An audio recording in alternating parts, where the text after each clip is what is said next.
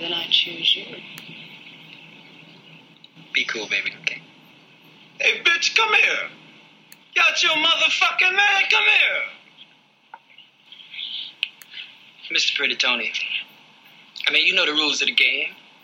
I mean, your bitch just chose me. Now we can settle this like you got some class, so we can get into some gangster shit.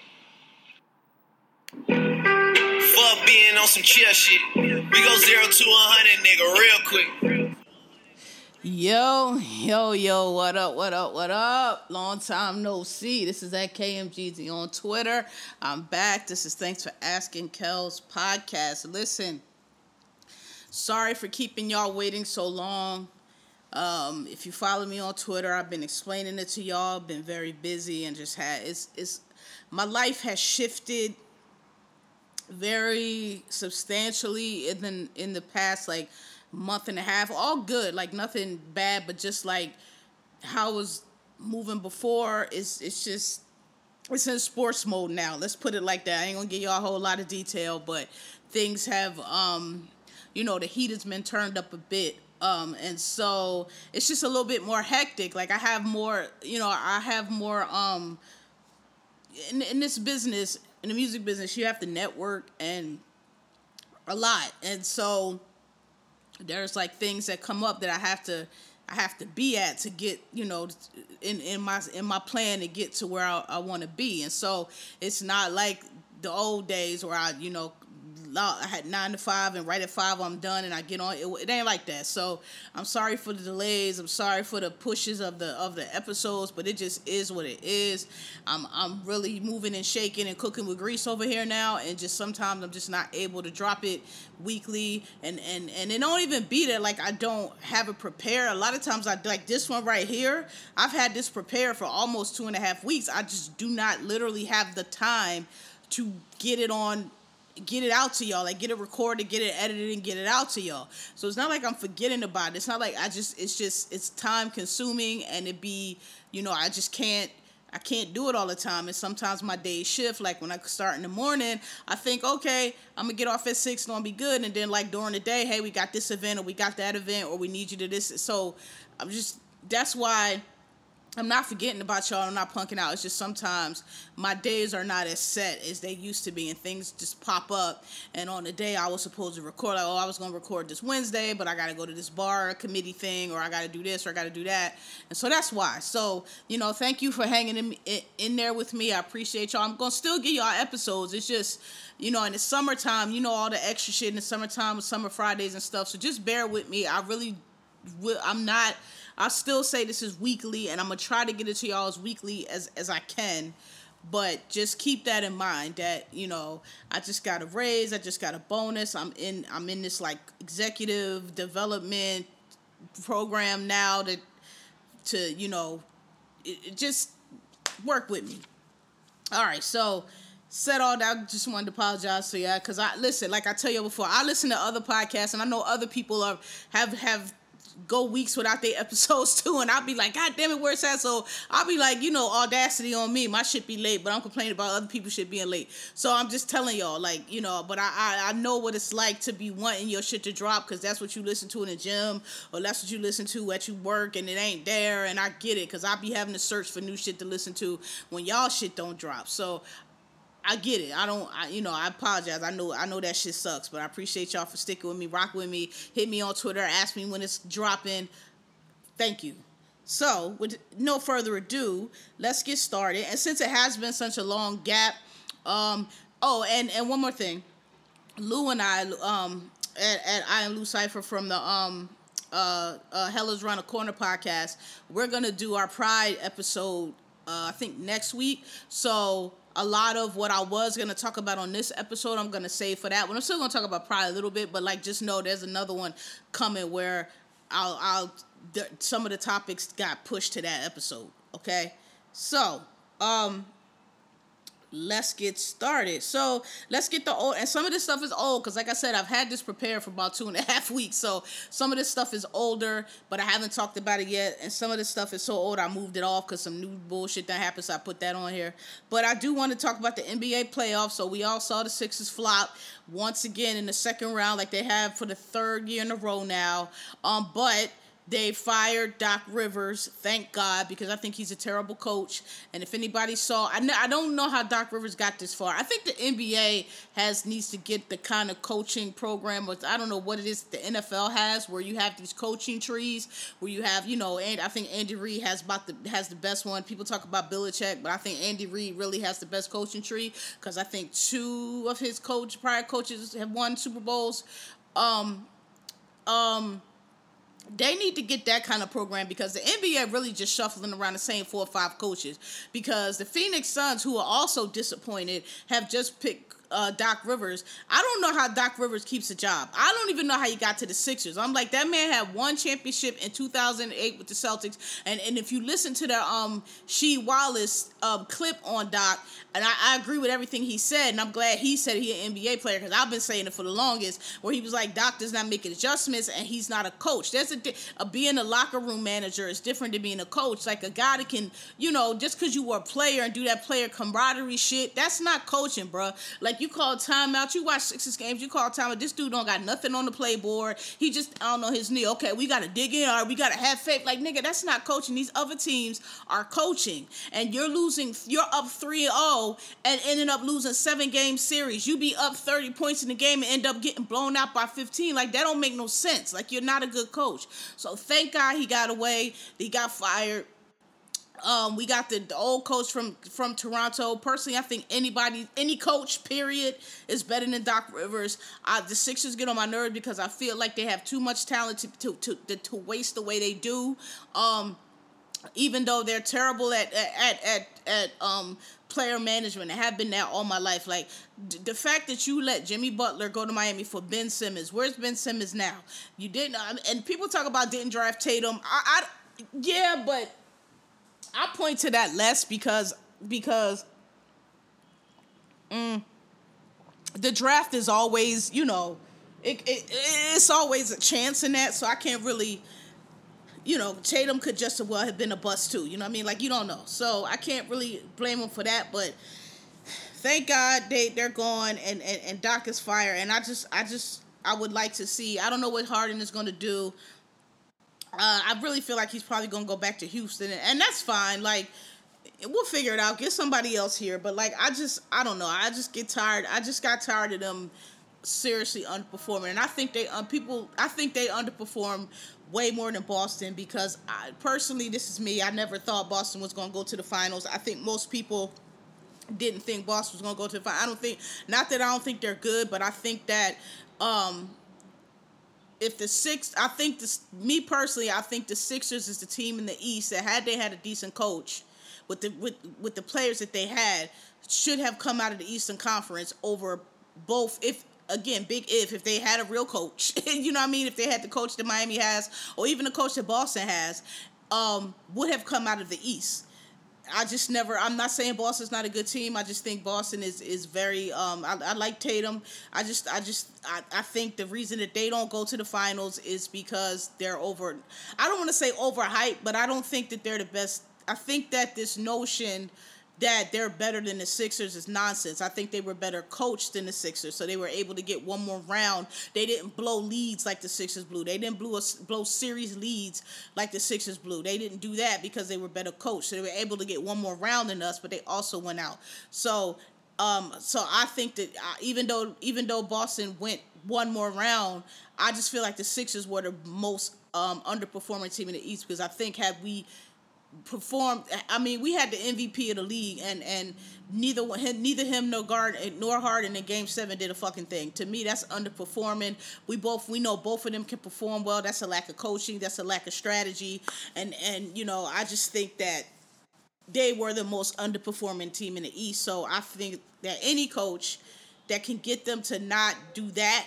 I mean, look, we're not you know, we always uh, top of the Eastern Conference. We just again, if you can just get us to not blow 3 2 leads at home, if you can get us to not blow 30, 40 point leads in a game, which I think is reasonable to do, we're a different team because those lo- those losses that we had don't like what I'm trying to say these other teams that lose they don't lose like that they get outplayed or the other team is better. They be close games and they lose. You know what I'm saying? Or they get, you know, whereas the Sixers, we were clearly the better team. Everybody saw that. And so we up 3 2, up 3 1, up 30 points, up 20 points till we collapse because when the other team goes at halftime or goes at the end of third quarter and their coach adjusts to what we're doing, we don't adjust. And so they just, and that's how we flop. And then Doc, Doc, Rivers wants to put in all bench players like it's 1995. Like, bro, that's not what we doing. So that's what I mean by I think ha- we are the, the talent wise, player wise, we are the team that underperformed the most in the East because we saw what we could do with that sorry ass coach for three quarters. And but then when the other teams make their adjustments as teams do, as coaches do, then you see us collapse because we didn't have a coach that was able to do that. So what I'm saying is any coach that we have that's going to be able to oh, let's make the adjustment for what they're doing, I think that's better. That'll stop us from these collapses that we have. So I think it's a good move and I think it's exactly what we needed. All right, so I'm trying to get all the old shit out the way. Let me go down. What else is old? What else is old? Uh, okay. Um, so I just wanted to say something. If you live here in New York or in the metro area, you know a couple weeks ago now, I believe there was a story about these two uh, kids from Harlem who were supposed to be going to the Bronx to dis- to visit one of their aunts and ended up disappearing and ended up being found drowned. Um, one in the Harlem River, the other in the Hudson River. And that story um really stuck. I mean, it's a sad story, but I remember um I think they found the kids, the first kid's body in the Harlem River here, right outside, right literally, right outside my windows where they found that, that boy's body. And I know that because when they were looking for the other boy, they were looking in the same area and they had to start, they dropped the buoy where they found his body. So I was like, damn, that was right outside. But that story captured me because I believe they found his body on Friday, on a Friday. But I recall, but they had been missing for a couple days. And I rem- reason this story jumped out at me is because I was in bed on Wednesday night. Um, I was on the phone, I was in the bed, and it was late. It was like 12, 1 in the morning, and all of a sudden, so I live where I live at in Harlem. I live right on the Harlem River. I live right on, um, I live right across from the Madison Avenue Bridge right on the river. My bedroom is right on the river. And so all of a sudden, and so there's always, you know, that the um, Metro North train crosses back to Manhattan right there. The Bronx, it's always, you know, the, the Major Deegan is right there. I mean, it's always noise and and the um and the West Side Drive is I'm sorry, the um FDR is right there. It's always traffic and cars and you know New York's regular city noise always and um, they sometimes have the traffic choppers. But this night, my whole room all of a sudden was lit up like. Remember when the fireworks was going off, like lit up like Christmas, like my whole bedroom. All of a sudden, it was a light in here, and I'm on, I was like, "What the fuck?" And I was on the phone, like I was like, "Is this the you? The aliens here?" Like I mean, I thought the aliens had finally came. Like that's how suddenly and how bright my my bedroom lit up, and I was like, "Hold on, what the fuck is going on?" So I was like, is it an accident? Is it? And I thought honestly, what I thought it was is sometimes um, NYPD puts those those um those light. It's like a stand um that they put up in the air and it, and it shines as bright as light. It's, they put it on like Lenox in different corners, trying to keep the light lit so like the, the, the drug addicts and all that will stay away and to keep the crime you know the crime away. And i was like maybe they put one of those up. Like that's how bright it was. So i got up and I, I looked out the window and then i realized it was boats the NYPD had four or five boats in the water and they were shining the spotlights on the river. That's what it was. This was Wednesday night. And I was like, what the fuck are they doing? Because, I mean, there'd be boats out there, but not like that. It was like four or five. They circling. They going back and forth. They running the, the lights on the water and like up on the, um, you know, on the shore. And that's what was shining into the, into the room. So actually, it wasn't just my room. It was like the whole side of the building. And I was like, are they looking for a body? This is before this news broke. I'm like, are they looking for a body? What are they doing? I'm telling the person on the phone, I'm like, I think they're looking for a body or something. I've never, I ain't never seen them out there like this with these kind of lights. And, and um, so you know, eventually they moved from the spot they were in and moved up a little, went further up the river, and the light was gone. So I was like, whatever. So I, I didn't think anything of it. And then on Friday, when they said they found one of the boys' body in the Harlem River, I was like, oh shit, I wonder if that's what they were looking for. And it was. That's exactly what they were looking for. And they must have went back. I don't know how they got their investigation is still going on. They haven't told us anything beyond that. People wondering did they drown? Was it an accident? I tend to think that it wasn't because number one, I feel like they saying they still investigating. I feel like if they figured out that they drowned by accident, they would have said that already. Plus, number two, for like the past week, week and a half now, there's been a lot of NYPD around here investigating, I guess asking people what they saw or whatever. And I just tend to think that it wasn't because clearly they got either it was a coincidence and they were just like, hey, let's look in the river, but and that could be i don't know maybe they came just all the way up the river looking but to me it was odd that that night wednesday night they were looking in that one area and then that's two days later where they ended up finding the body so it seemed like maybe somebody told them that that's probably where the body was at as opposed to because if it was just y'all going up the river looking, when y'all was looking on Wednesday and didn't find it and kept going north, you probably would have just kept going up. You wouldn't have came back to that spot particularly unless somebody told you no, that's the spot. So that's why I tend to think maybe they met some foul play and they're trying to figure out what it was. I just think it's odd that they were looking right in that spot, right and and where it was is right by the bridge that goes over to the Bronx. And if, if there's a lot of like that that bridge that comes off the drive if you're coming up north of the east side um, north from downtown and you get off at 135th and you come on that bridge and it brings you right to 135th and then you can shoot across the Lenox 678 that bridge right there it's always homeless people right there. It's always drug addicts right there. It's always uh, crack holes up under there because y'all know crack is back now. Uh, that little area they're always up under there always.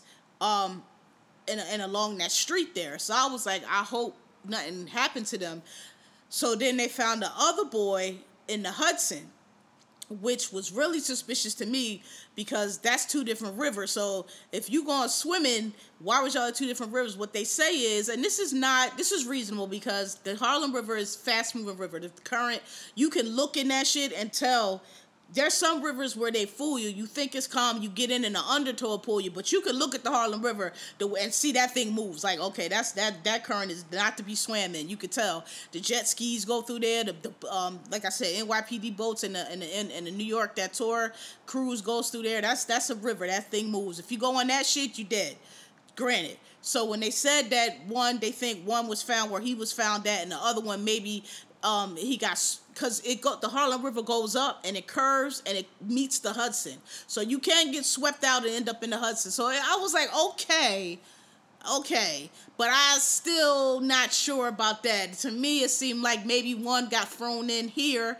Like I said, somebody probably told them, hey, you know, I threw them in here and maybe another one got thrown in someplace else. I don't know. We don't know. The investigation's ongoing, but I will say that it's not if it's not impossible with their because what I've read they were like, well, if one is a stronger swimmer or if one was able to grab onto something and the other one wasn't, he might have not got washed as as far out as the other one.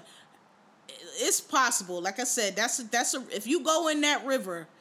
You you you, you drown, unless you can grab something, because that river moves. It's not a, it's not a, um, it's not a it's not a, if you know anything about New York City, the water the way the rivers run around one of the reasons why our water is is cleaner than people tend to think, particularly the Hudson, is because our rivers work almost like a toilet where they're they move in a circle. So when you go into the Hudson, um, the reason why people um, it takes so long to if you dump a body in the Hudson, that thing could be not found for months or not found at all because the way the water here runs is on the side. It, it runs like a toilet basically. On the on the outside, it, it goes up, it comes down, it goes up, it comes down. It's a constant swirl, and then in the current in the middle, um, they say it sweeps you straight out.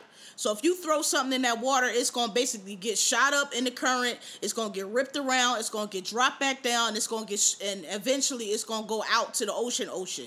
So, um, and that's part of the reason why I know people think, oh, New York City water filthy, but they say this is what I've read. They say that the Hudson, as far as river goes, and New York City, as far as our waterways goes, we have some of the cleanest waterways because of the current, because it, it it's constantly moving out to sea. So it's the, the, the, whatever the garbage, whatever it is, bodies, whatever you putting in there, they not just sitting in that river. They they they get washed out, you know, out to like out to the sea. Because you know once you go the, the hudson uh, empties out into the atlantic basically. You know what i mean? Like down by statue of liberty and all that that's the fucking ocean ocean. So it, it it um that's why they say it's so clean. So so it's not beyond the realm of possibility that he could have got washed into the hudson. I just i don't know. I i'm, I'm i have been waiting to see what further they come up with to find out. But I just don't really find it. People like, oh, well, maybe they tried to go swimming if you know that river, it's really no way to try to go swimming. It's not no like it's not a little shore or anything. It's either it's like okay, let's climb over the banister and plunge down into the water and go swimming. And I don't just don't see nobody doing that, right? You know what I mean? So I don't know. Maybe they slipped and fell. Could be. Um, but I just I just I just man that that was crazy to me. I saw them looking for that for that boy's body and they found him literally right outside my window. And then Friday after they no, that's okay. So it was Thursday. That's how I know. It was Thursday that they found his body because Friday the next day they were looking for the other boy in that fig in that same area. And as I saw them, I was watching them out there all day looking for him. I saw them going back and forth. They dropped the buoy again where they found the first body and they and I was worried because every now and then they would circle in and I was like, oh shit, is they about they found it, they about to pull this boy out the water, but they never did, and eventually they went upriver, and and that's they where they ended up finding them.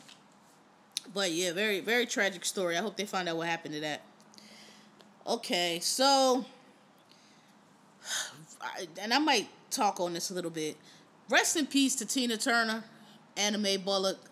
Um, Tina Turner is uh, so when she passed. I mean, not that it was a great shock. She was 83 and, and said to be in poor health. And I feel like when the Tina documentary that she did herself on HBO seemed like her send off and her saying goodbye, where she, you know, talked about her whole career. It was fascinating too. I loved it. You have to watch. You should watch it. It's very good.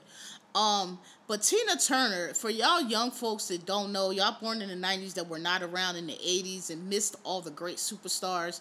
Let me tell you, Tina Turner was was an it, it, right up there with Bruce Springsteen and Michael Jackson and Madonna and all of these guys. Like she was I remember first hearing What's Love Got to Do with It? And I was like, Who is that song? And my stepmom was like, That's Tina Turner. And I was like, who is Tina Turner? She knew? And she was like, well, no, she used to be with, you know, Ike and Tina, and, but, you know, that's her coming back out. And so, you know, they told the whole story about, you know, then she wrote I, Tina, the book that ended up being Turner and What's Love Got to Do with It. And when she died, and the announcements went out, and of course they said I they told her story. I you know, and people like, why they gotta mention Ike? You can say she died without mentioning her abuse, and I just was like, can y'all slow the fuck down for a second? It's like, no, they can't. Because that's a part of Tina Turner's story, and that's part of the reason why her story is so amazing. Because Tina, Ike and Tina, before my time, they were a really big act. They were a superstar act and we know all now that all that went down because she told us and how she had to go to court and, and walked away with nothing and was like i'll give all that shit up. Just give me my name. I'll work for my name. And because she knew that she could do she knew that she was a star of that duo and that it wasn't really Ike, it was her. I feel, and I feel like that's why she was in that courtroom so confident. Like you just give me, I you just give me Tina Turner, the name that I put my blood on, the name that I put my work in, the name that everybody knows me by. You give me that name and I'll be fine, cause I did that shit once. I flipped that shit once. I could flip it again. That nigga think he was the magic. He wasn't the magic. I was the magic. And if you watch Tina, the documentary on HBO, you find out that she's because Ike Turner gets a lot of. I've always heard about Ike Turner, and um, they mention him along with um, uh, Little Richard and and um, what's the other dude, Chuck Berry. Those are the three guys that when they talk about how white people stole rock and roll from black people, they talk about them three guys because they say Chuck Berry, Ike Turner, and and um, uh, Little Richard were the first ones to to make basically make rock and roll with a good golly Miss Wiley for um um uh uh Chuck um damn what's the fuck his name? What we know Little Richard Wap Lumba um Tutti Frutti for Little Richard. Um the WAP the other song for the dude whose name just Chuck Berry, he made the um whatever this I just I lost all whatever I was thinking about him, but he made the song he made, um, Good Golly Miss Molly. or was that little Richard? Whatever. And then Ike Turner, they say Ike Turner made a song called Chevrolet 55 or something like that. That those were the three first, those are the first three songs that mu- music reporters and, and, and historians say are rock and roll. I know they say Big Mama Thornton, Yes, but they say those are the first like popular rock and roll songs that really got on the radio and really blew the genre up. Not not not foundational, but like you know the the the pop charts went up the charts and, and made hits. They say those three songs, so they always credit Ike Turner with that. But what Tina shows you is that actually the thing that made Ike and Tina what it was with T- Tina and them doing all them dances and shaking and all the shit that be, I mean Beyonce basically stole her whole show. That whole shit, Tina made that up. Tina and Ike, she was talking about how they would did all their choreography and it wasn't really none of them were real choreographers. They were like, let's just you know we just gonna do all so all the spinning and the throwing the hair and the shaking and all that. They did that. She came up with that and they put that together and they were like, we gonna do this and that's what they known for. So yeah, she went in the courtroom with like, hey, just give me my name and I'm gonna be good. And I don't think y'all I don't think y'all younger kids because now it's so different. Y'all don't understand how in the 80s, the 90s too, but particularly in the 80s, before Napster and streaming and all this shit, when you really had to tour and people really had to go out and stand in line at the record store, at the at the Sam Goody, at the tower, and get your little cassettes or your CDs or whatever's gonna be, you had to go buy your shit how hard it was to be an international superstar because you had to have people in London buying it and people in Italy, like all over the world. I don't think y'all understand when we say y'all throw around icon of legend too too loose. That's what we mean. Because I don't think y'all understood what it took to be to be a Madonna.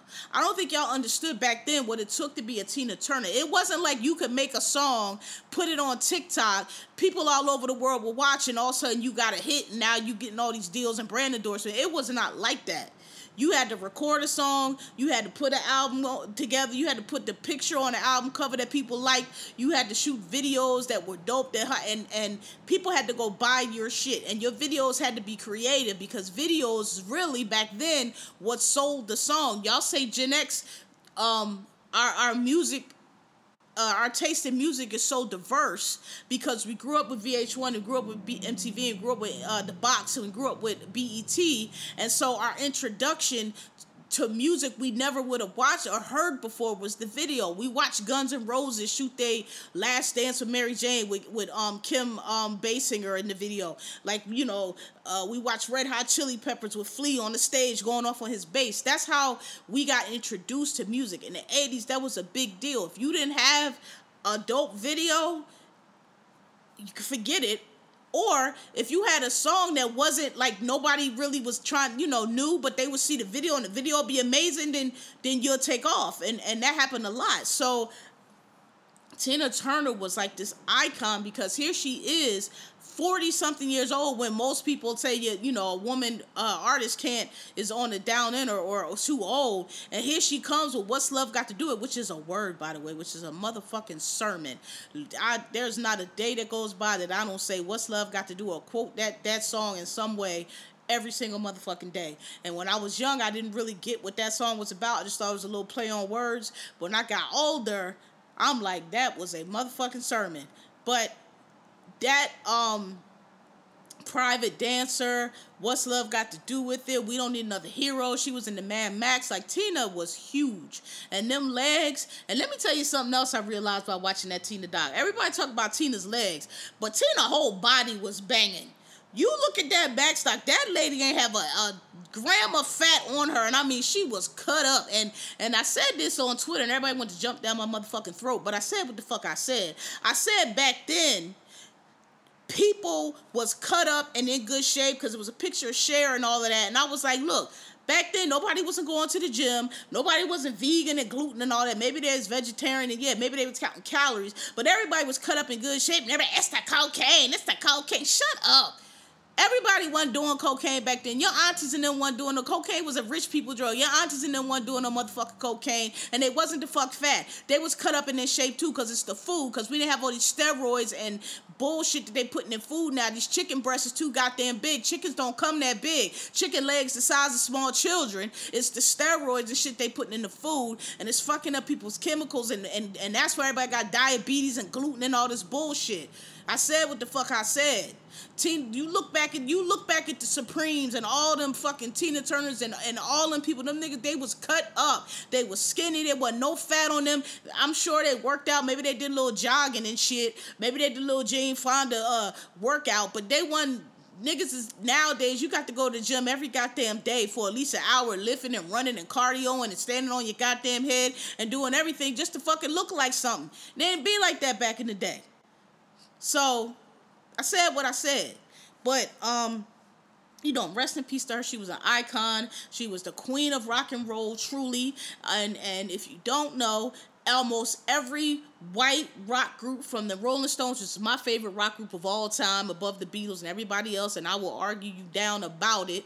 Mick Jagger and the Rolling Stones, um, um, uh, Elton John, all these different great rock groups all talk about how they learned how to be a rock. Mick Jagger in particular, though, because Tina particularly told him what to do, how to strut, how to move, how to be a rock star. And when she died, he said that on the Twitter. And that's why they call her the queen of rock and roll because David Bowie, all of them guys always talk about Tina Turner. Janis Joplin, rest in peace, always talk about Tina Turner and how they look to her, uh, how to be on stage and how to be great and how to be a rock star. How they all copied her. So that's why they call her the queen of rock and roll. And that's why we hate y'all young kids with y'all little fucking one track, listen to one genre, only know one thing, and and this person is misappropriate and appropriate and can't do this. That's nonsense because y'all didn't grow up with the culture that we grew up in. Y'all don't know that. Hey, rap went to rock, rock with the rap, rap with the country country. It's no such thing as so and so can't do this. Y'all just have very small um, ranges as far as music and creativity go, and y'all only listen to one type of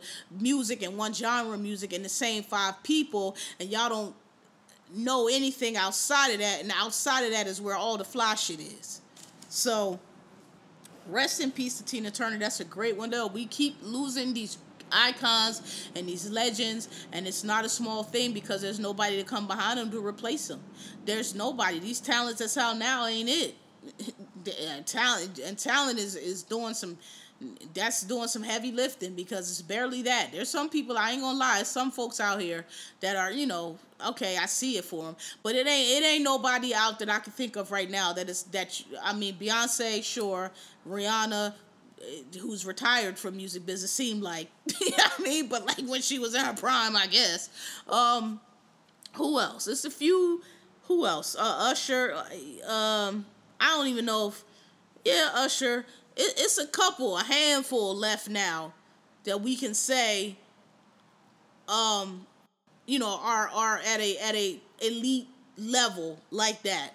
But I even them, I don't think you know. I don't think they can the difference between them and Tina and them is Tina and them was doing something they never had done before. Tina and them laid the, the, groundwork that all these other people walk on, and they did it at a time when it was nobody for them to reference. You know, Beyonce could reference Tina, you know, and and and and, and Whitney and, and whoever all you know. If you want to reference a sing, you can reference a Whitney, a, a Diana Ross. If you want to be a, have a certain, they have these references that you could. Diana and and them, they didn't have that. They was creating it out of whole cloth.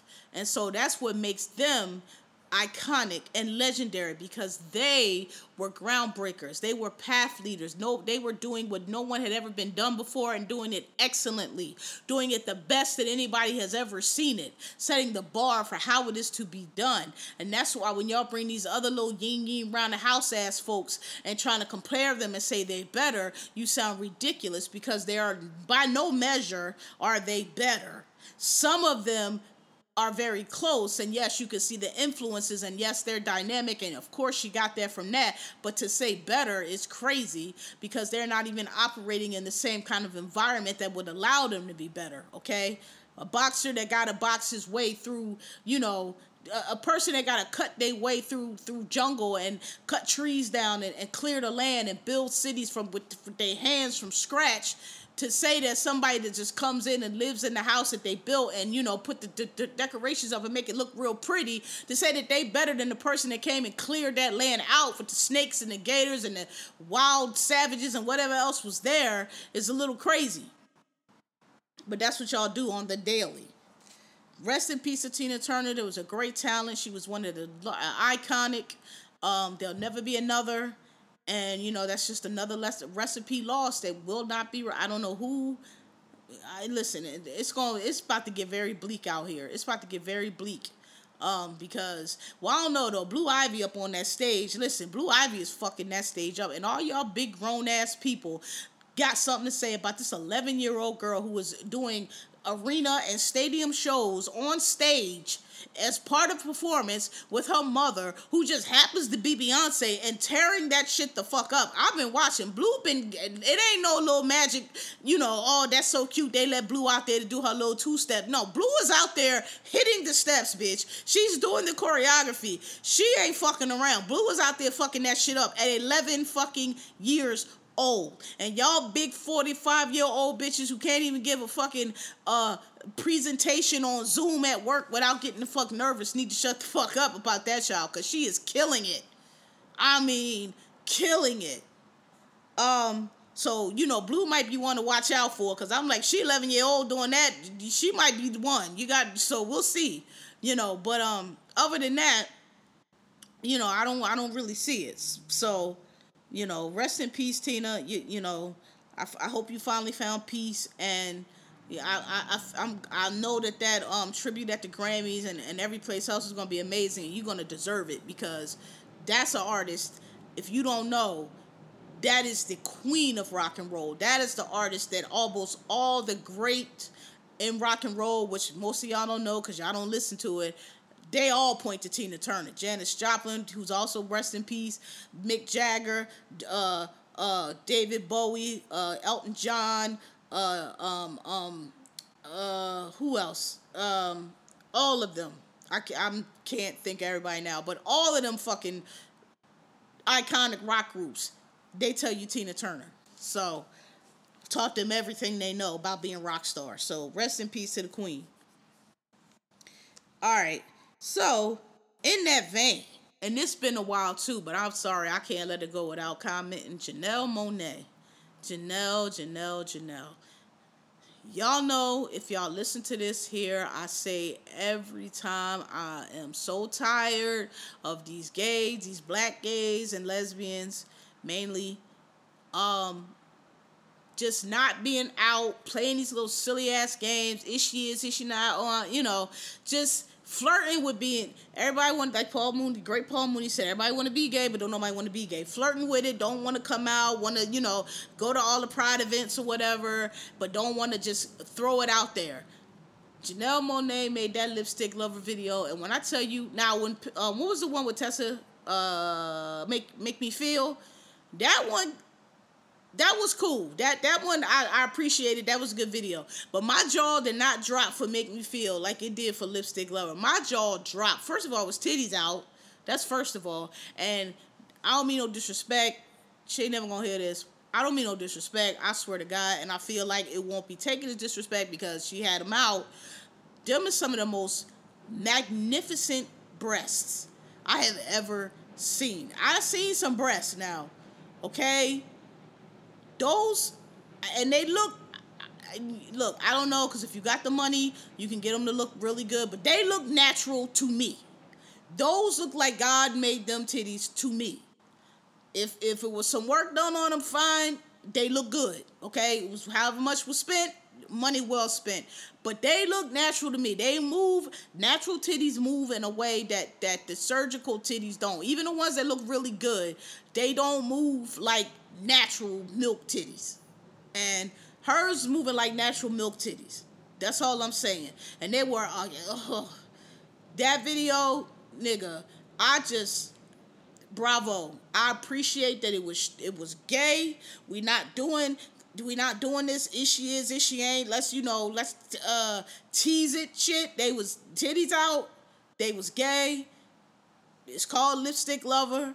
She had all the girls in the video. Um, it was even two guys in the video doing anything in the back. It was gay. We doing gay here. This is the gay video. I appreciated it. It was so good. Had my jaw on the ground. They said the first day it almost I think it crashed. Did it crash Instagram? It crashed something that I promise you I did. I, I, I did my part. I did my part to crash that bitch because I, I watched that shit. They said like in the first like when she first dropped because when she first she teased it on Instagram she, she had an acapella version and then at the end of the acapella version she had a um clip of her coming out the pool with this wet t-shirt on and it was like if you remember that old um they said it was Trinidad I thought it was Jamaica fine but I remember that old commercial they spent on BET all the time the old um island commercial with a girl come out the pool with the shirt. All us little lesbians little dykes we probably remember that. Um so it was like a play on that. And and and that they said that shit got crazy views. And then she did the video and I guess she got in trouble for it because she had to come back out with a clean version or whatever. That's the same shit. I remember they did that to Rihanna. They actually kicked Rihanna off Instagram. Remember when she posted the picture of titties? She got kicked off Instagram or whatever. So I guess they don't do that no more. But they had her pixelated or whatever. Look, no disrespect. The clean version that's nice, but that original. Bruh, I, I gave it a lead. I was in the trenches. I was deep in the trenches on that video. I gave that video like at least a million. I watched that shit over and over and over and over and over. Like, god damn. And, and it was on the videos, you see something different every time. And and um personally me, it was the shoe for me. It was when she was licking the shoe, I was like, oh well she wasn't licking it, but y'all know the scene I'm talking about. Oh my god. I was like, oh, okay. This is what I'm talking about. We ripping the bandage off this bitch. All right, we being gay gay up in this bitch. I love it, right? I love it. That's what I, I know y'all drag Lil Nas. I get it. But I just, oh, I like the way the boy is gay. I like the way the boy is just, I'm gay. This is it. I'm to come out here. My body look nice. I'm, I know I'm fine. I'm doing gay shit. I'm not, we not doing the little demure, you know, stupid shit. I, you know, and I just, I just, I'm always going to back him for that because I, I, I get tired of all these artists that won't do that. I get tired of all these artists that want to show up with their little beard girlfriend or pretend like they straight or, or just don't say nothing at all. I'm tired of that shit. I think it's nonsense that you can't in in 2023 that you can't have a career if you do that. and You're gonna get typecast. That's bullshit because we see all kind of gay people playing straight roles. Niecy Nash plays straight roles all the.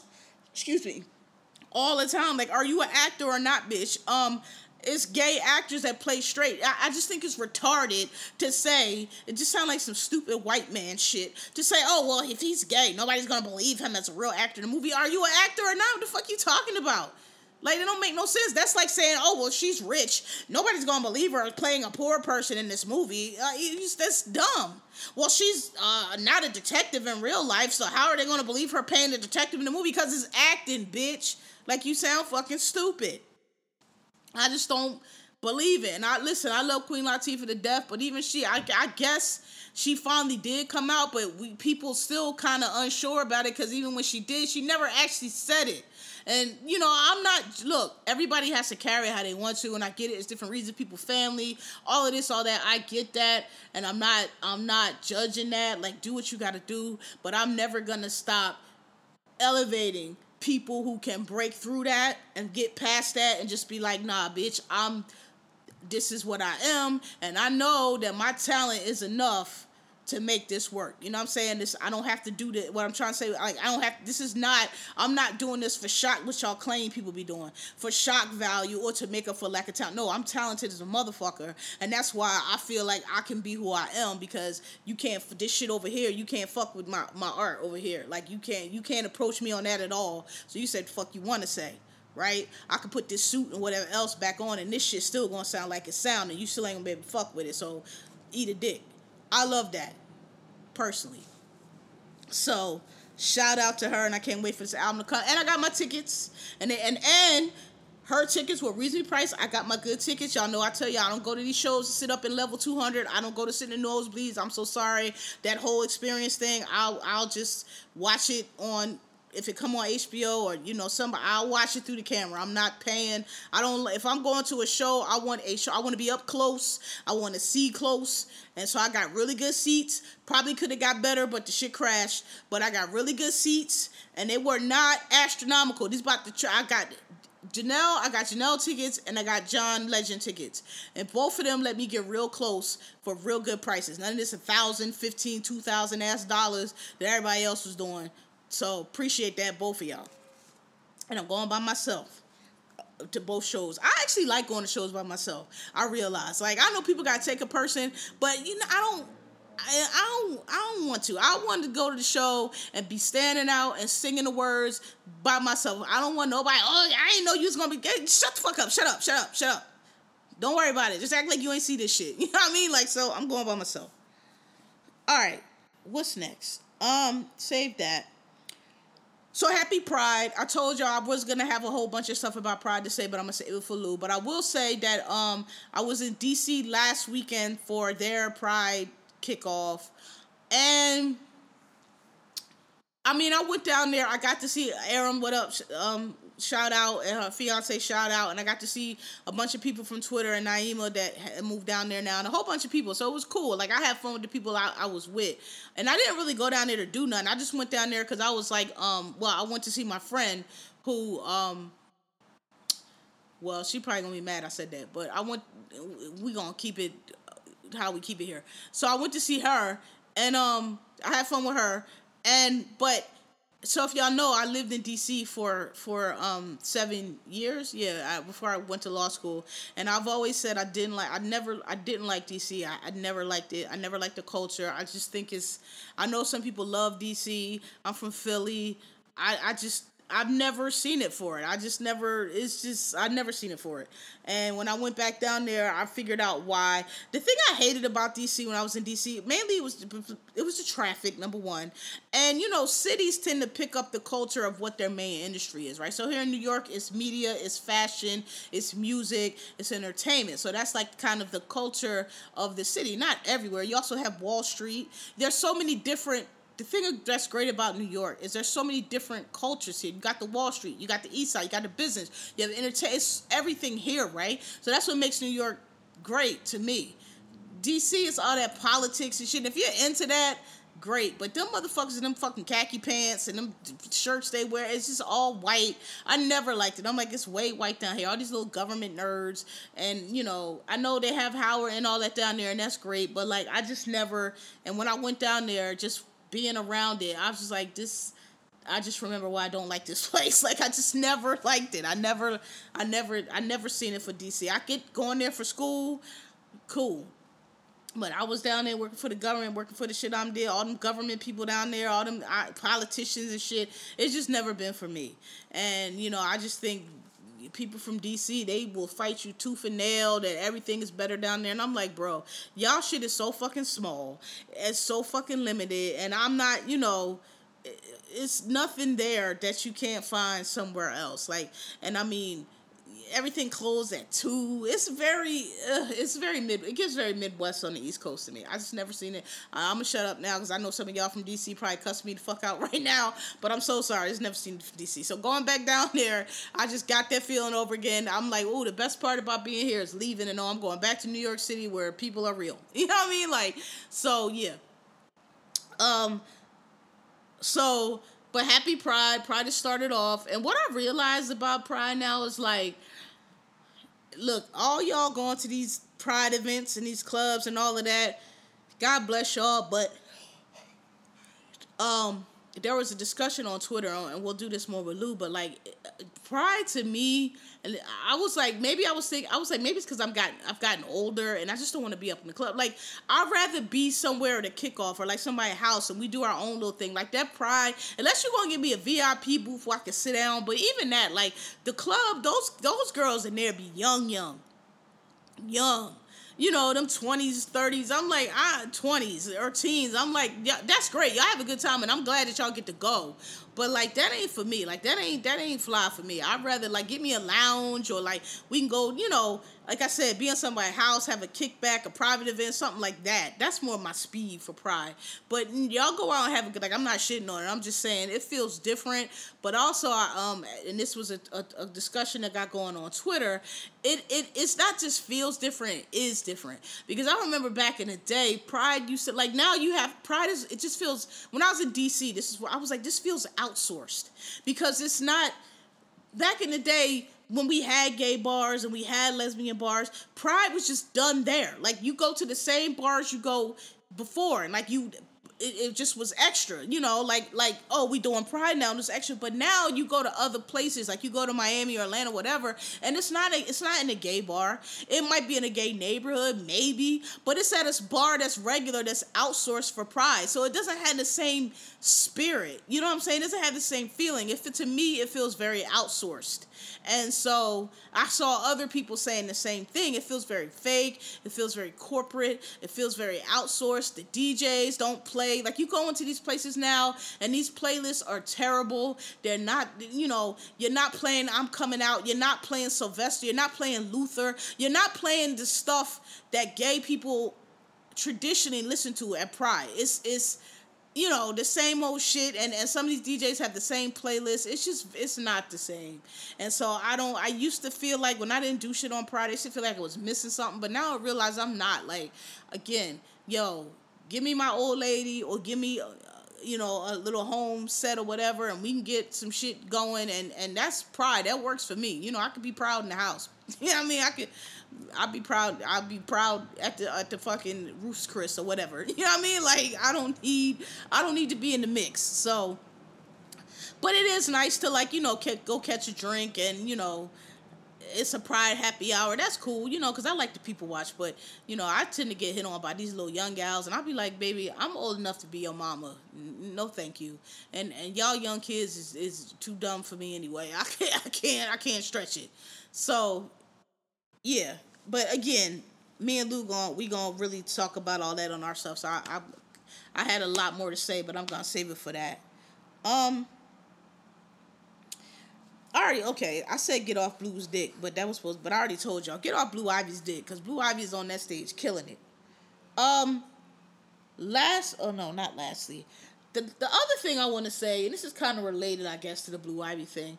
Like this, it, it been prom season, like the past couple two weeks or so, two three weeks, and and the kids. Now y'all got to remember, these kids going on prom right now are also the COVID kids, okay? Because if you graduate, if you're a junior or a senior now, COVID was what 2022. That's a year. So you was a freshman, sophomore, junior, depending, and you had your school all upended. You had your school year and your school high school experience all upended by COVID. Them kids was in the house. Them kids was going through. The parents on the camera, naked and, and, and giving them just just stressing. Them kids got stressed the fuck out. Okay, over COVID. And I and and, and when they, every time I, I would think about it, I'd be like, damn, high school is that's that's formative years. That's like very, I mean, some of y'all 35, 45 years old and still stuck in high school. So that's how pivotal that is to your development, your upgrowing. And I'm like, they didn't get it. Like they was doing high school from the house and that had to suck. And I, re- I remember feeling really bad for, for, for the kids for that. And like, yo, get them a little slack. You know, if these kids coming out of this COVID thing is a little off, they're gonna be give them some slack. Like we didn't go through that shit. We had regular day. We didn't get the party. None of the regular shit that people in high school do. And so now that that the pandemic part of COVID anyway is over and the lockdown part is over and these kids are finally getting to go out, they doing their proms big. I mean, some of this shit is they got helicopters, all kind of shit. And these grown, once again, these grown, bitter ass, 45 year old, got extra fat around the belly ass bitches, wasn't never hot in high school ass bitches, still mad because they not the cute girl ass bitches, still mad because they, Daryl and Tyrone and them, still not, they not the ones that, that draw all the attention ass bitches, because that's what it is at its core got all this shit to say about the young girls going on their prom. Now, look, if the dress is tacky, you don't like it, I can get it because the style is not there. But they're 15, 16 years old. They have not had time to develop style yet. And everybody know when they 15, 16, they swore they little outfits, our little outfits we put together, we swore we was k- killing it. Some of us was, some of us wasn't, okay? Um, but like y'all are so mad and talking about the money they spend. And my thing is, prom is a once in a lifetime event. If they want to go out, if they want to break, break breaking out, what is it? Breaking out the plastic, ripping out the plastic, ripping out the package, whatever it is, that lotto shit. Let them do it. If they want to get whatever they want to do, let them do it. Like goddamn, let them celebrate. They went through school through COVID. They got their whole shit shut down. They didn't have to have fun, so they trying to make up for it. Plus, it's a one time event, and like I said, I sit and watch these ridiculous ass weddings that y'all do, only to be divorced five years down the road. Wedding, absolutely nowadays is not a once in a lifetime uh um event and y'all going in, in in debt for these tacky ass weddings I see, not to mention how much these fucking stupid ass gender reveals cost. So if y'all could do all that stupid with your big age, at your big 35 year old age doing all this bullshit over the fucking genitals that your baby gonna have, let these kids do their prom thing. They're not hurting nobody, they having fun. Let them step out the house like they going to a concert or whatever it is, like walking the red carpet. Like, goddamn.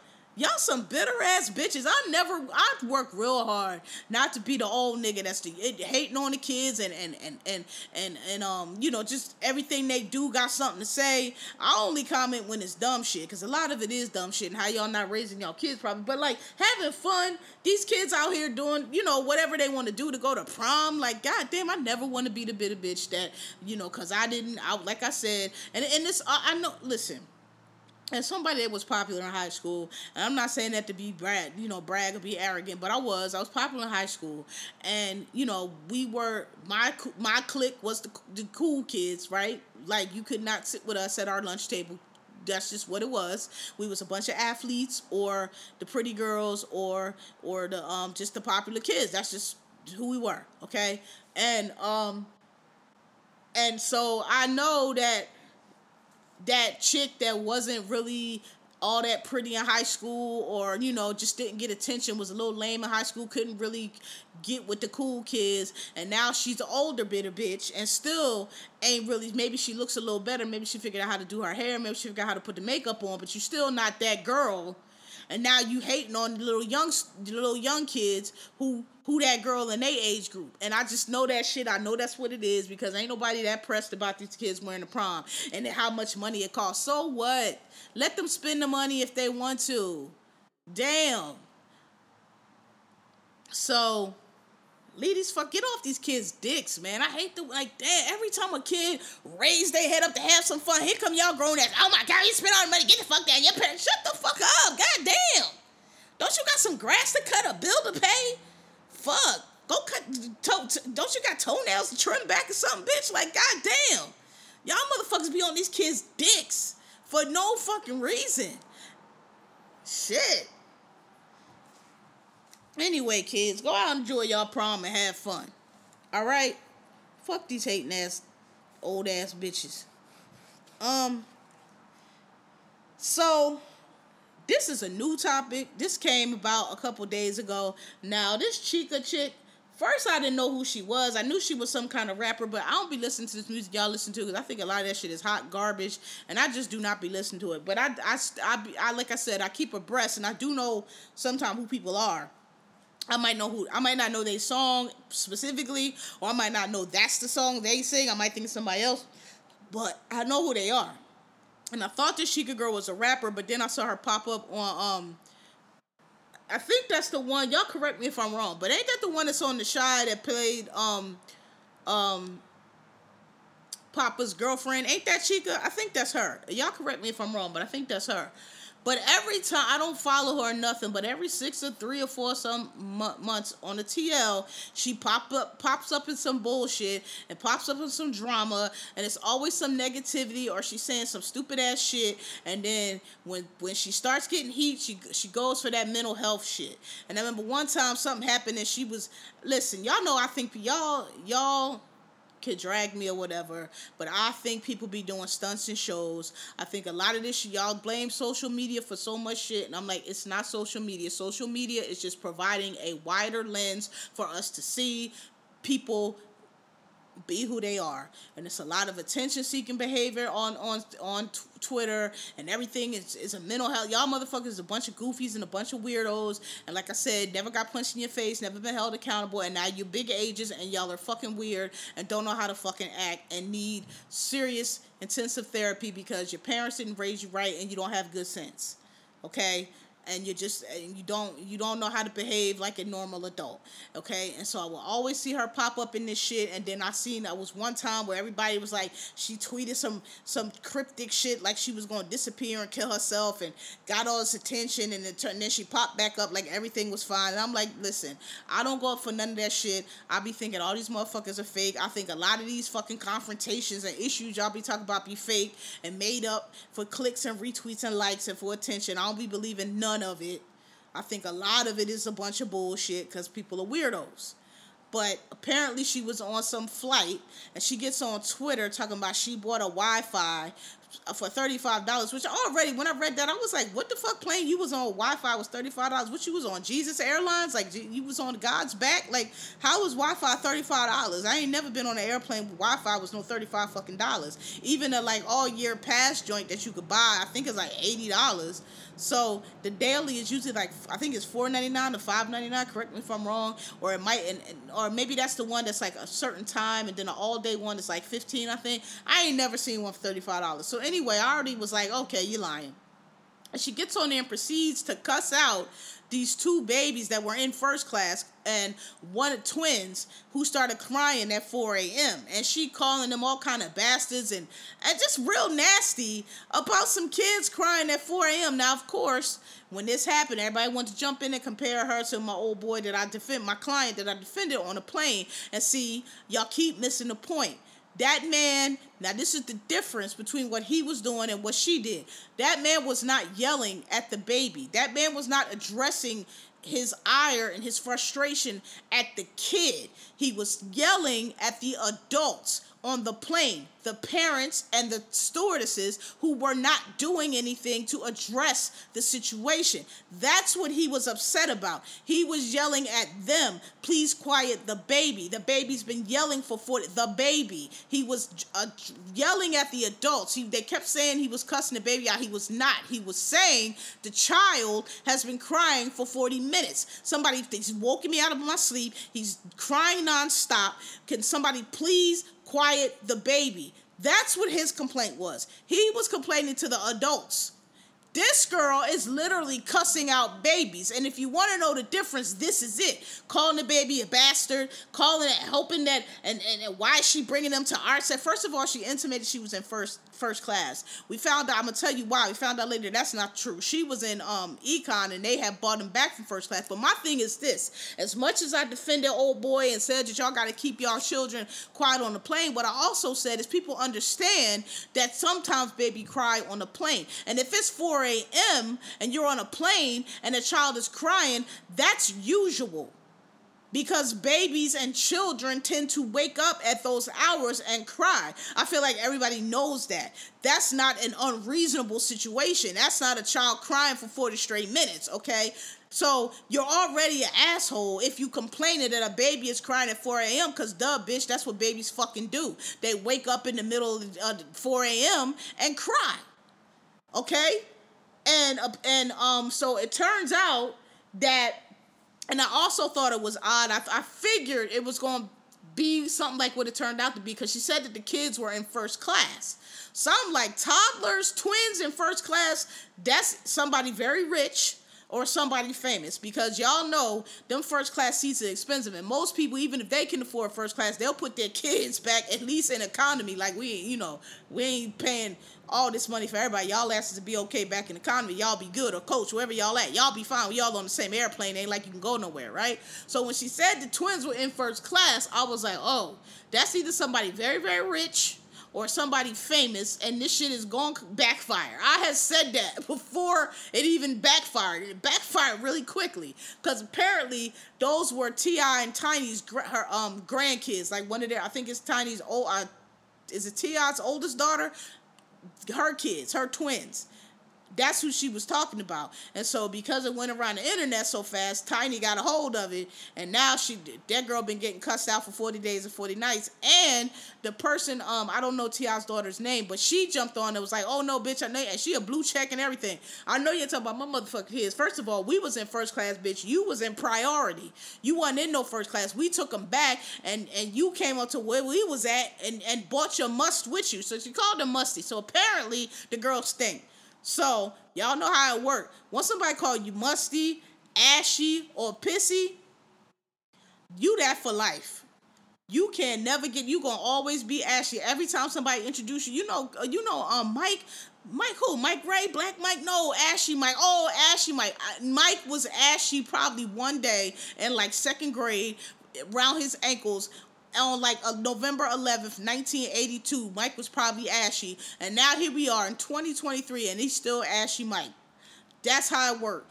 Pissy Garvin. We had a dude in our, and we was in second, third grade. I never forget it. Our Garvin peed himself one time, and now he Pissy Garvin to this day. He didn't even go to our school no more. He had transferred, and we would tell stories like, remember when um Pissy Garvin pissed himself? Like people didn't even know him. It was like, oh, where y'all had a Pissy Garvin? Yup. Like, so now not only are you getting cussed out on the internet by everybody, now not do everybody pulling your card on how you just be real nasty and always claim that mental health shit. Now you musty. And fuck all y'all talking about, oh, this is fat phobia. This is how. Ain't, look, ain't no fat phobia. First of all, most big people I know, they're very subconscious about that. So they usually smell really good because they know people be trying them with the musty shit, which I never really understood though. I, I never understood how being stink and being fat got combined because, like I said, most Mo- I mean, you get musty or you get dirty or you get like stink because you don't wash, and that's not specific to fat people. Skinny people, anybody can be musty. So I never got the, the correlation between that. And like I said, most fat people I know, because they like to be comfortable, you know, they especially in the summertime, they be the three and four shower taking motherfuckers. They don't like to be sweaty. And, I mean, nobody like to be sweaty and musty, but it seemed like them especially. So I never really got where that came from. I'm like, why do y'all? Where's the correlation between somebody being bigger and somebody being musty? I, I, I don't get that. So maybe somebody explain that to me. Mm. Cause most stink people I know be them little skinny teenage, um, pimply teenage boys that don't wash their ass and be wearing the same jeans and shirts for days at a time. Them the motherfuckers that be musty to me. So, mm but um, yeah. So she's still getting cussed out on the internet for that, and um, as she as she should. And like I said, I don't know too much about her, but I know every time her name would pop up on my TL, it was always involved with some bullshit and some nastiness and then claiming that you know she can't be held accountable because she has mental health issues. And y'all know what I tell y'all about that shit all the time. That's that exact shit I be talking about. These motherfuckers be lying. Like everybody ain't crazy. Everybody don't you know. If you gotta, there's people I know people that got bipolar and all this other stuff that are not constantly maybe if they have a little episode or whatever. But even then, like this is the thing that I wanted to say about this, and I'm not really sure how to articulate this, but I feel like the reason I say I don't believe that shit and that people are just assholes because I feel like when people have truly have mental health issues, it's it it's you can tell because the the, the things that they are saying and that they tend to rant about it gives I'm having a mental health issue. Like when Amanda Bynes was on here talking about I want to suck Drake's dick, and I it's always what I'm trying to say is there's not an underlying of nastiness typically that I see. There's not you the tweets are not you look at it and be like, oh, this person is a fucking asshole. It's not that you look at it like, oh, they tripping. Like when Kanye was going off of Hitler, you know, it's it's it's the ravings of somebody that you can that that is not in their right mind. They have a certain tone to them, right? It's not a thing where you read it and you be like, "Oh, this motherfucker is a bitch." You being a fucking bitch. Who yells at who calls a baby's bad? It's not usually like that. It's usually shit like Hitler was the king or you know slavery was was a choice. It's crazy shit. You know, like shit that people like might be in a in a in a in a um in a what do they call it? I don't know, a meltdown or like a, a episode.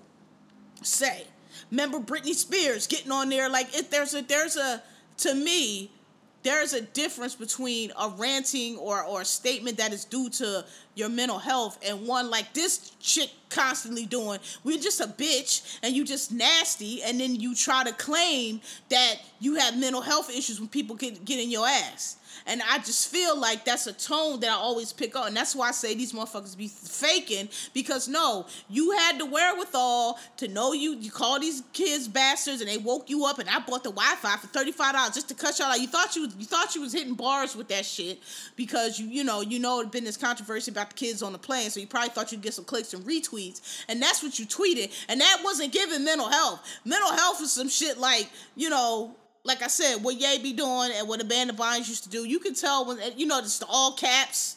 You know, it's the it's the crazy statements. I want Drake to bang my all the all the weird shit that people in episodes tend to have, or like the um kitchen uh what what what what um Jaden call her um kitchen clown, where it's just like tweet upon tweet upon tweet upon tweet upon tweet about the same shit that you just can't. It's like a, a, a stream of consciousness type shit. That type shit. That gives breakdown. That gives episode, right? With just erratic, weirdo behavior. Not you just being a nasty bitch and you decide to get on the internet and cuss out two two black toddlers, cause God forbid one cried at 4 a.m., which is normal for kids to do. Now, if he was crying from 4 a.m. to 4 p.m., that would be a different thing. But come on.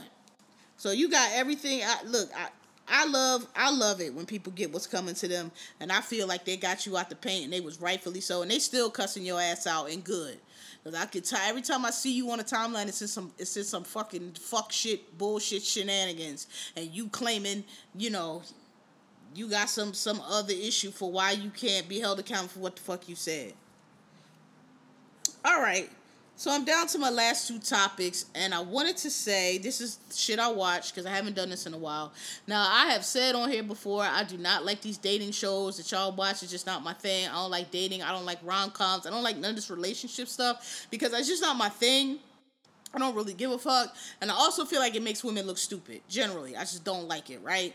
And I just don't like it's just I just don't like all that, you know, fucking shoving heterosexuality down my throat because that's what y'all claim the gays do. I just I'd be tired of it, right?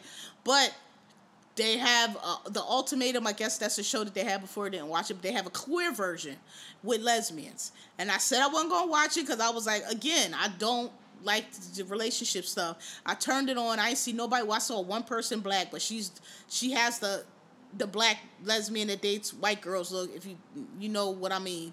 Um, look, and um she had the haircut that we all hate. I, I call it the Bert and Ernie haircut, where it's shaved all up on the sides, and then it's the Odell on the top. Like, let it go, flat screen. That's Odell don't even wear that hairstyle no more, but they all have that one. So she had that, and um, but it's typical lesbian trauma, and I ain't gonna lie, it's kind of good. It's mainly white girls. Um, but it's some personalities on there. And what I will say, if you watch it, the villain that they are trying to make on the show, Vanessa, Vanessa is clearly the one they are trying to make on the, the, the, show's villain that the producers want to make the villain. But she's not the villain. The villain is Ozzy. There's this 42 year old on there named Ozzy, and girl, when you watch the show, you're gonna see what I'm talking about. Ozzy would get on my nerves so quick. I cannot stand people like that. Oh, she would get on my nerves so quick. Mal is a, she's not the villain, but she's to me, um, she's 36, and one of her um, the, so the the, the um pre, pre, the um premise of the show is that there's this couple and one wants to get married and the other one doesn't or is, is, is dragging their feet. So they give them an ultimatum and the idea is they go on the show and they get paired up with somebody else and they see if maybe that'll be the relationship they want or if that'll just even if they don't want that relationship it'll just let it'll just break i guess kind of break the spell of the person they're with. And so at the end they get to decide if they want to go back to the original if they want to try with this new person or they just want to be single right so that's the premise of the show. So this one girl, black girl, she came on there, and I, I, get the feeling she thought it's a lot of people going on that show, and I feel like they went on there just to be like, all right, well, we're gonna do this little thing, and it's gonna show that we really need to be together. But it's a couple people on there where they, the person that gave them the ultimatum, or the person that gave the ultimatum, they get with the new person, and they like, you know what, that person really ain't all that, and you know, I really could kind of let this go a little bit. So it's I don't give it away too much, but I would just say I'll just tell you this: it's a character on there named Vanessa. They set her up to be the villain. They set her up to be the bad guy. I don't think it's her. I think it's Ozzy. Ozzy is is is ridiculous. So if you're interested, watch it. If you watch the regular Ultimatum, which I did not, you should probably watch it. Probably be interested. But I just think it's funny. People was like, "Wait a minute, though. How you was with this girl for two weeks and y'all already in love?" And I was like, "Look, that is one lesbian stereotype that is very true. I wish it wasn't." I wish it wasn't, but it is very true. We move fast, bitch. We be fucking moved in together in, in, in two weeks. You know, when I say we, I mean as a people. I'm not really. I, I will. I do catch feelings quickly, but I'm not stupid. Like I don't. I'm not an emotional person. I don't. You know. I'm not ruled by my emotions. So I'll. You know. I'll hold that shit to an appropriate time. But you know it's it's just yes, we do move that quickly, and I've you know it's good, it's worth watching. I would love them to do a gay. Oh my god, I think a gay male version would be so much more drama. I mean, the lesbian one is drama enough, but it's dyke drama. But if they did that shit with some gay men, oh, I know that shit would break records. Um, they should probably put that on Bravo. But um, yeah, check that out. And then the other thing I wanted to say was, so I've been watching all these comedy specials. I watched Chris Rock. I watched Mo'Nique. I watched. Uh, only one I didn't watch was uh, I've watched uh, Dave's last one, not the most recent one, but the last one. If I said I wasn't watching him no more. Um, uh, uh, Deon Cole, Sommore. Uh, I've watched them all. Only one I didn't watch was the Marlon Wayans ones, and that's because I never thought Mar- Marlon Wayans had never been funny to me. And and a whole show about a slap. I'm sorry, I'm just not watching that. But um, I watched all the other ones. And Wanda Sykes special, I watched on Netflix. And I know everybody got mad at Wanda because she defended Chris Rock. I told her to shut the fuck up too because I thought she was being ridiculous. But I forgot that Chris Rock is actually her man, and Chris Rock is actually um, one of the ones that put her on, so it makes sense now. But um, her special was the best of all the ones I've seen because like I said with Sommore, if you watch Sommore special, I said Sommore was funny and she was able to bring in these current events and these current topics that all of them are talking about, though, without going into the cancel culture. You can't say nothing no more and they're ruining careers bullshit. She was able to bring it in in her jokes and massage it into her show and make it fucking funny. Wanda Sykes brought all this fucking shit, all the current events, be it the storm, the Capitol, the shootings of the black people, racism, all Ahmaud Arbery, everything that all these other people have been trying to talk about, and she weaved that shit into her show and into her jokes without missing a beat, and it was fucking funny. But she still made the points that she was trying to make. And it wasn't like preaching. It wasn't like Dave be doing. It wasn't that ranting. It wasn't talking at people. It, it wasn't stepping on people. It wasn't punching down on people. It, it, it wasn't it wasn't preachy. It was just a, a, a root a show. She didn't get wasn't getting emotional like Chris was doing.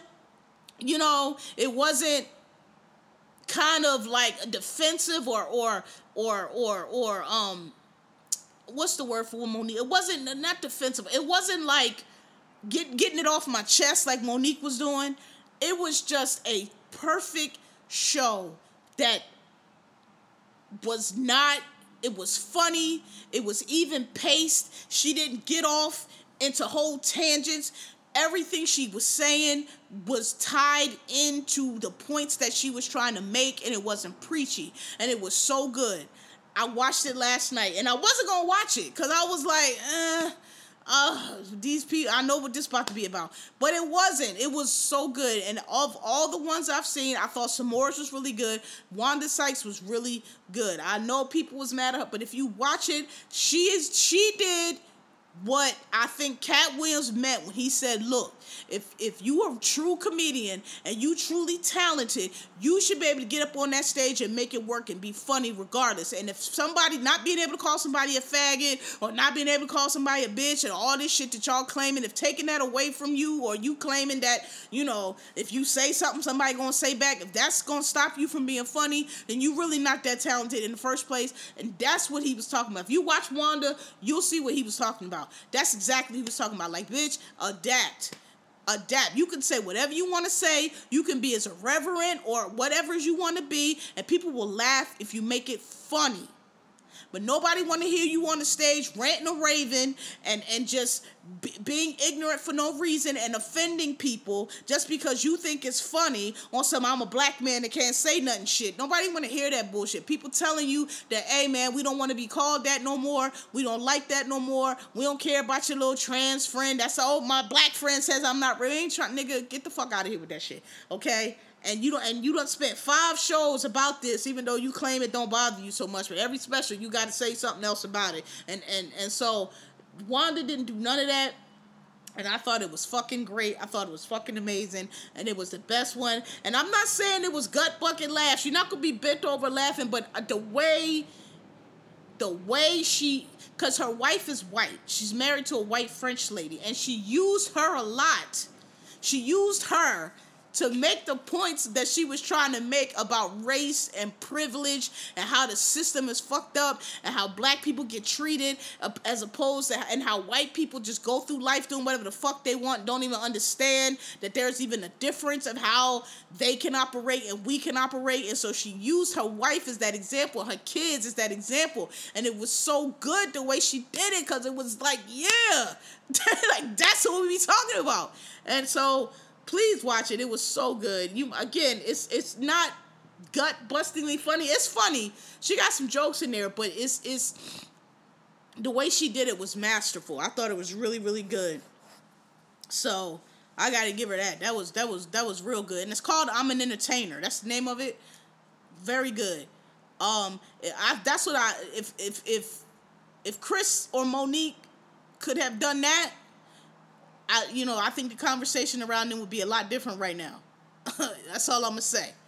Um, you know, she applied the she she she she made the outline. She wrote the paper. She she she she defended the thesis. It was really good.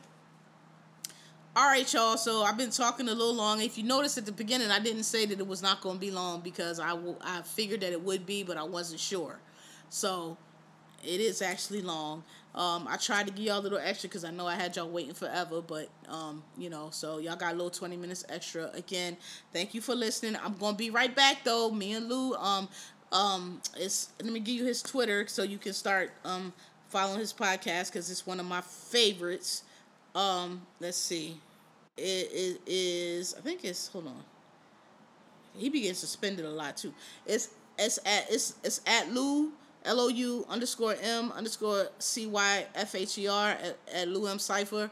He has a um he has a um podcast called Hell's Around the Corner. So we're gonna record our Pride episode and and so I'll for the gays, I'll talk more. We'll talk more about that on that on that episode. So I will be back for y'all. So don't worry. All right. Um, again, apologize for being late. Apologize for being sporadic. Can't say it won't happen again because it might. Because my life is just different now. Instead, the schedule is different. The stakes are higher. Uh, the level is elevated. So, um, you know, I do my best. But um, I do my best to get it to y'all weekly. But I will always get it to y'all, and I will always keep y'all updated um, as much as possible for when I can't do it. Um, so thanks for your patience. Thanks for listening. Like me, rate me, tell a friend, and see y'all next time. Peace.